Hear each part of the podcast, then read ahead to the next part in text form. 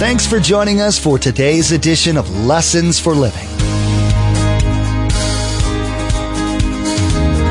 His word so fresh in our hearts abound. His word made flesh in the here and now. A new life is beginning. Lord, let us hear your lessons for living.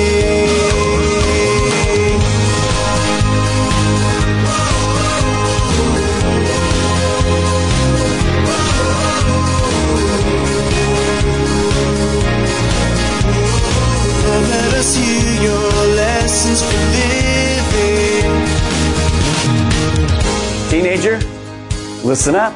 It, it doesn't fail. If you refuse and are stiff necked, it's going to cost you. You see, disobedience never leads to good stuff.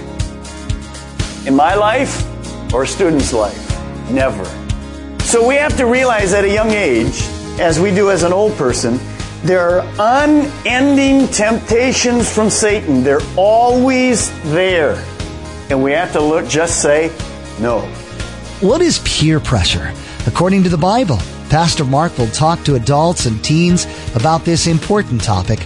One of the biggest threats to your life is the pull to care more about what people think about you rather than what God thinks about you, to care more about what people want you to do than what God commands you to do. This is because, for better or worse, your close relationships will direct the life you live. Children are designed to imitate their parents. So Pastor Mark challenges parents to teach and model how to live life. Remember, there's quite a few ways to receive a copy of Pastor Mark's teaching. We'll be sharing all that information with you at the close of this broadcast. Now, here's Pastor Mark in the book of Proverbs, chapter 1, verse 9, with our continuing study entitled Wisdom in the Home.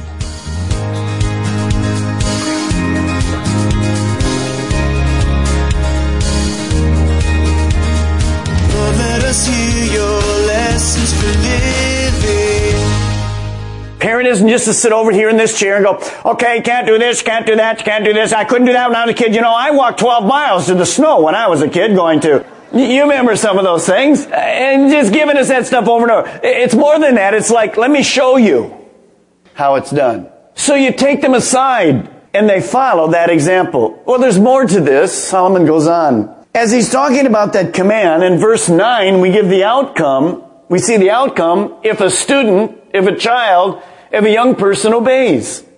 It says this, they will be a garland to grace your head and a chain to adorn your neck. In the New Living Translation, it says this, what you learn from your parents will crown you with grace and clothe you with honor. Today, kids, especially those that have bucks, get these huge gold chains, you know, about like that, and you wonder how in the world these kids buy these things and put them around their neck, and they adorn their neck. Well, this is what Solomon's saying. He says instead of chains that can be bought, big gold chains that can put around there, uh, Solomon says this, if you'll obey your parents, if you'll follow their guidance, it will crown your life with grace and make you honorable. In other words, it will show. If a student or a young person obeys their parents, uh, there will be a charisma in their life. There'll be a peace in their life. Now they won't always enjoy it because we want to do our own thing. But if you will be obedient, there'll be a part of your life that when people see you walking, it's as if you had gold chains around you. Your life is going right. You're obeying your parents. That's what Solomon says. Now Solomon knew from which he was talking because he had another brother that did not obey at all. Now, we'll talk more about that in a moment. Now, verse 8 and 9, there's one thing you want to write by verse 8 and 9. This assumes that both parents already fear God and they love God. And they're growing in knowledge. Remember back in verse 5 from last, uh, two weeks ago in verse 5, the wise continue to get wiser. It's not like the parents go, well, you know, I- I've been a parent now and I'm learning things since I was 22, but I've been a parent 30 years and it's fine. No, that's not the kind of parent you're still supposed to be learning. You're supposed to be getting wise. Now, Solomon goes on. He says something very interesting. And I want to give you three possibilities, three scenarios involving the command and the obedience that he just gave. Here's the first one. You see down the overhead. Let's suggest tonight that at this table in a home, both parents are Christians and the children or the students, the young people, are obedient. What is the outcome? What can we expect from this home? What will happen in this home if both children obey godly parents? If they do that, what you can expect is these children at a young age will understand authority. Is that an important thing? Well, it's a very important thing. They will understand that somebody's in charge and it's not them. They will understand that at a young age. That will go well for them because then later when they go to school, remember, initially there was no school, there was no church, there was no government. It was the home's responsibility to raise the children. That's not changed. We'll talk more about that later. But later, these kids would get driver's licenses when they saw the speed limit if they learned authority in the home at a young age, would it help them as they learn to drive? Certainly. When they get their first job, and the boss says you have to be here at 9 o'clock in the morning. Learning that at a young age, will that help them in a job? Yes, it will. Then the third step of that is, so initially they learn to submit to authority in the home.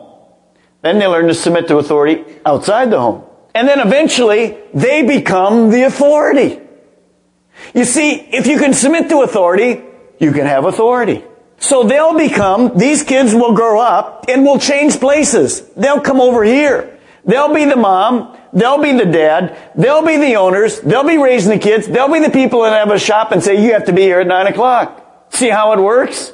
All of that comes from a mom and a dad that love God and children that are overall, overall obedient. Are there any perfect homes? No. So you don't have a mom and dad that are perfect, and you don't have children that always obey. But I'm talking in general. That's a scenario. By the way, what I just described for you is God's plan. A mother, a dad, both love the Lord. They raise their children in the fear and admonition of the Lord. The kids come to know the Lord at a young age. They understand it. They're normal kids. They get in trouble. All the rest of the stuff. Parents fail all like, just like all of us do. But overall, good stuff comes out of that. That's the plan. That was created in the Garden of Eden. But sin came in, made it tougher. That's where we live today. It moved out, but the plan is exactly the same. Now, let's go to the second scenario. Parents know God, but the students or the children overall are disobedient. They don't follow God. They don't want to have anything to do with God. Now what happens? Well, look at verse 9. Just re- read it a different way. Read it in the negative. Let me give you my paraphrase of it. Since you refuse to obey and be submissive, instead of a submissive neck, watch, instead of this submissive neck that had what? The gold about it? What kind of a neck would a kid have if he refuses? He'll have a stiff neck. He'll be a stiff neck person, refusing to submit. The Bible has a lot to say. If you want homework this week, follow stiff neck through. You'll come across some very interesting verses. So you'll have a stiff neck and it will lead you down a road of destruction. So, in this particular case, Solomon, and, and, I'll have more to say about it, in verse 10 to 19, just, just let me follow it. In verse 10 to 19, here, here's what it says. Always you have a parent saying, come this way, come this way. Always there is an alternative road. And it's usually unsaved kids. And they say, oh no, come this way. This is the peer pressure. Peer pressure can destroy a young person. So, verses 10 through 19 talk about that. We'll pick that up next week. Now, let me go back. While I was in Bradford, England, I taught one night and this young, good looking young kid came and at the end of the service and he said, can I talk to you? And I said, sure. He says, my name's Mark. I said, I won't have any problem remembering. Sit down. So we talked. And as I sat down with him, he said this, really sharp guy. He said, I'm 27. He said, I had Christian parents. But at a young age, as a teenager, I decided to do my own thing. I got away from God. I said, well, what do you want to talk about? What's happening here? He said this. I've just now, at 27, in the last year, come back to God. I've been on heroin since a teenager. And he said, Can you tell me, now that I've come back to God, I've been clean about four months, three or four months.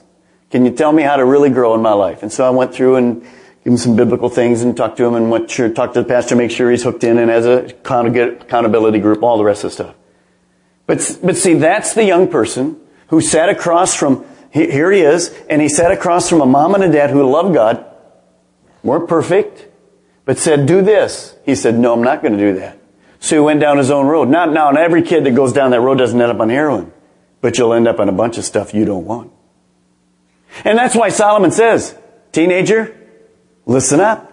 It doesn't fail. If you refuse and are stiff-necked, it's going to cost you. You see, disobedience never leads to good stuff.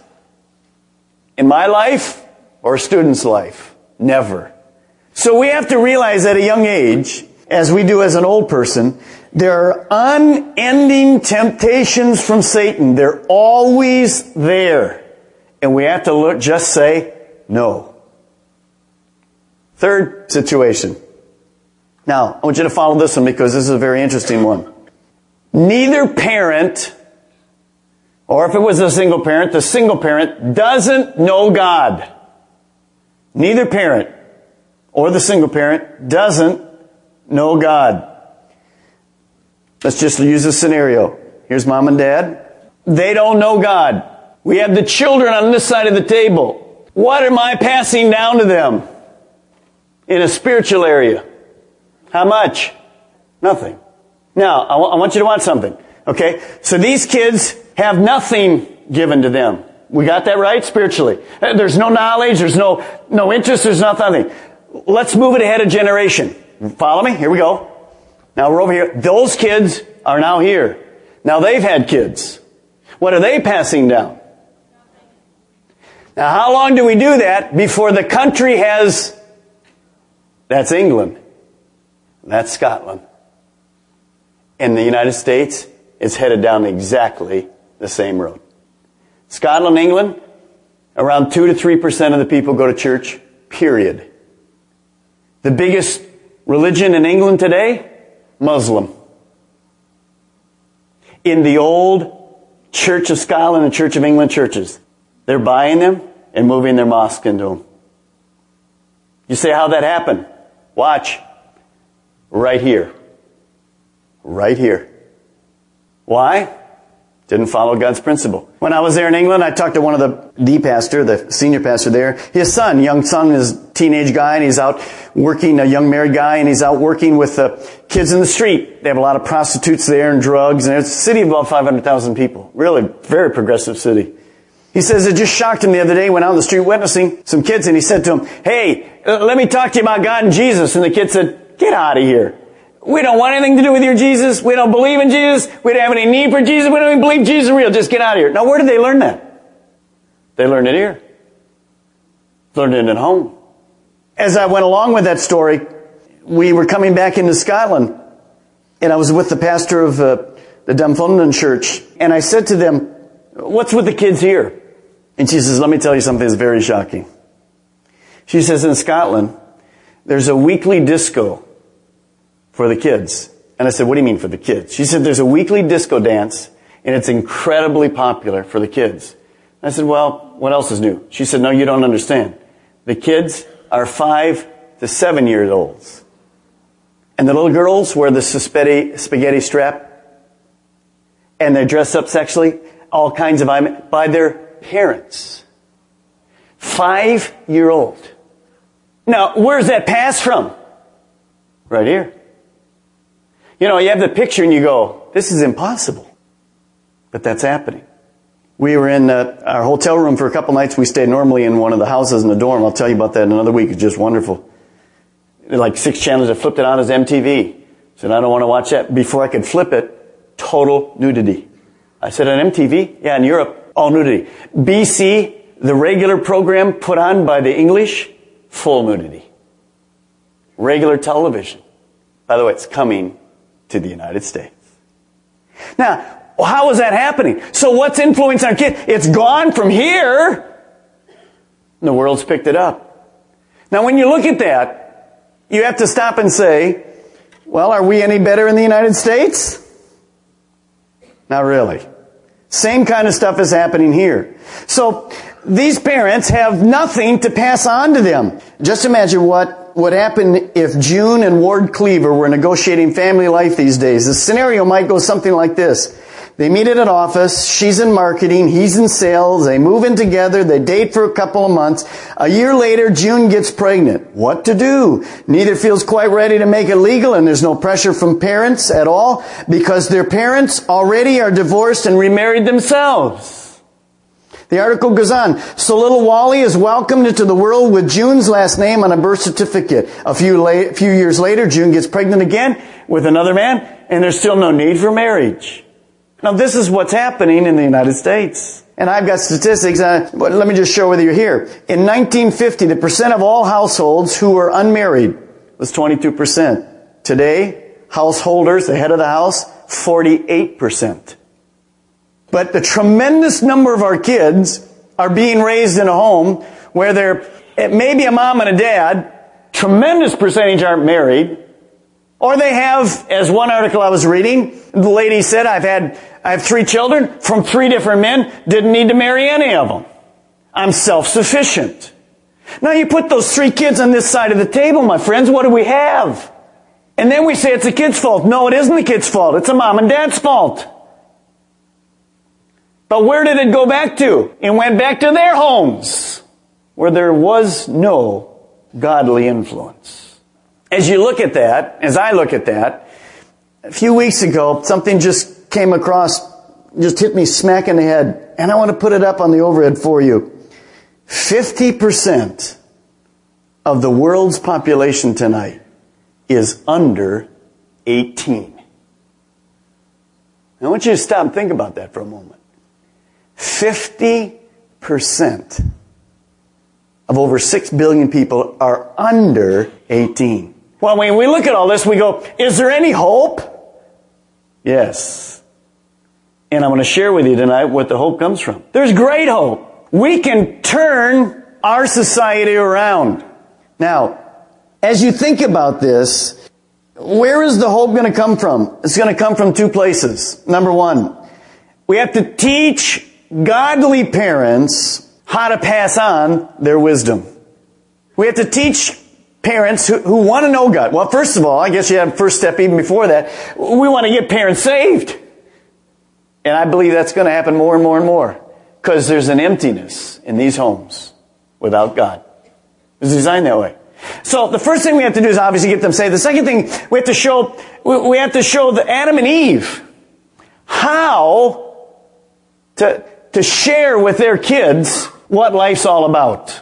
In other words, how to do that. Now, see, we don't talk with our kids. So our kids are learning sexuality not from mom and dad because mom and dad don't want to talk about. Oh, it's, it's you can't talk about that. What is wrong with you? You know where they're learning it from? From the MTV. Do you see the USA Today? I have to bring it to you next week. The bump and grind now. Unbelievable, the dancing. They're learning it on the dance floor. Well, who should be teaching them? Mom and dad. Or mom. Or dad. But we have no time. You know, it's amazing that some of the cults do a better job at this than we do. Do you know the Mormons have had a family night for years?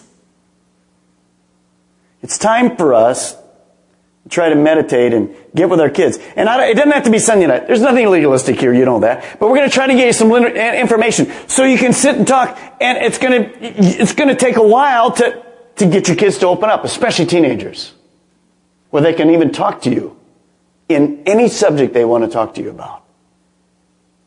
Obviously, including God. So that's the ideal. Well, what do we do with all the kids that do not have a Christian mom or dad or Christian grandparents. What do we do with them? Well, that's the second step. We have to maintain excellence in this church, in our Sunday school, in our youth, in our Gen X area. We have to have excellence. We don't want babysitters. We don't have babysitters. We want to take our energy and put it there. Many of you grandparents need to be in the Sunday school teaching. You have tremendous wisdom. Do you know many of our children don't have a dad role model at all? And they certainly don't have a grandpa.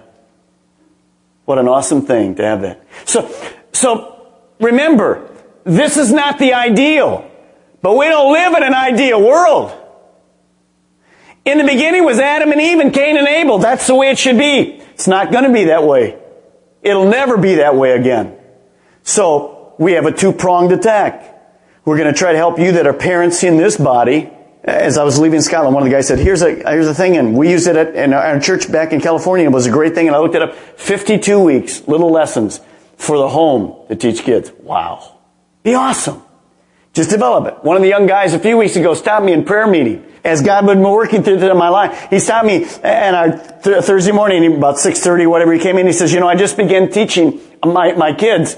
I've been in men's group, but I just began teaching our kids uh, whatever book he was teaching. He said, man, it's hard to bring it down and, and I have to really study. I went, right on. Cause he's teaching them about God. He said, it's awesome, but it's hard. And all the time God was working this in my mind. You know, we're going to switch to whatever. Ooh, three out of four. Man, we got time now. No excuses. Second, why did we switch all this to Wednesday night? Well, eventually, if God continues to bless, we'll add a fourth service. But there's another thing. And I want to speak to you from my heart. I believe it's time for us to get serious about serving God. It has to be done individually in the home. Remember, before a mom and dad can share their heart with their kids, guess what mom and dad have to be? Right with God. You can't be faking it. You're not going to be perfect. None of us are. But you have to be right with God. I mean, if anybody can see through, the kids can see through. So we have to get right with God. Well, how do we get right with God? Doing exactly what you're doing here. Awesome. You're here. You're studying God's Word. There's two other things I want you to put in the back of your mind. If you're really going to grow for the Lord, I believe you have to have a quiet time yourself. I believe you need to come to church services on a regular basis. And somehow you need to get into some kind of accountability, a small group, men's or ladies group, where somebody's going to hold you accountable. I don't know how you're going to do that. I'm just throwing that out there. That's our responsibility. And that's what I believe God has been showing me. And I want you to just be with us. By the way, it starts with prayer. Turn to Proverbs chapter 4, verse 1. Listen, my sons, to a father's instruction. Pay attention and gain understanding. I give you sound learning, so do not forsake my teaching. When I was a boy in my father's house, still tender, notice that's a key, and only a child of my mother, he taught me we can all agree that being a parent is the toughest job on earth.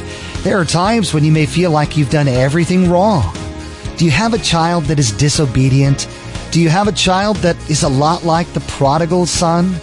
Pastor Mark told us that there are steps we can take to help in raising our children. Check your relationship with God. Where do you stand with Him? You've been listening to Lessons for Living, the teaching ministry of Mark Balmer of Calvary Chapel, Melbourne. Each day here on Lessons for Living, we share messages that Pastor Mark taught at the main campus in Melbourne. Maybe you're listening right now in Brevard County and you don't have a home church, and today's message was exactly what you were looking for. Join us for worship. We meet at the Melbourne and Viera campuses on Saturday night at 6 p.m. and Sunday morning at 8:30 and 10:45 a.m. And those in the Sebastian area can join us Sunday mornings at 10:45 a.m. For more information, call us toll free at 866 779 3441. That's 866 779 3441. Or log on to lessonsforlivingradio.com and follow the link to the church website. You may think you are all alone in parenting your children. Pastor Mark will challenge us to find other godly parents and seek advice from them. Then use God's Word to teach your children or grandchildren what God has done for them. Teach them the wisdom that is in the Bible and show them by your example how to live life right. parents are to be authentic role models 24 7 and 365 days a year. Well, that's all the time we have for today's broadcast. From all of the production team here at Lessons for Living, we want to say thank you for tuning in and may God bless you. And together, let's do life right.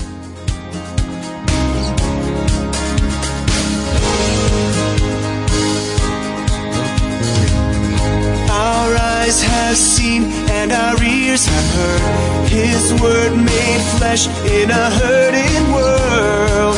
A new hope He is giving. Lord, let us hear your lessons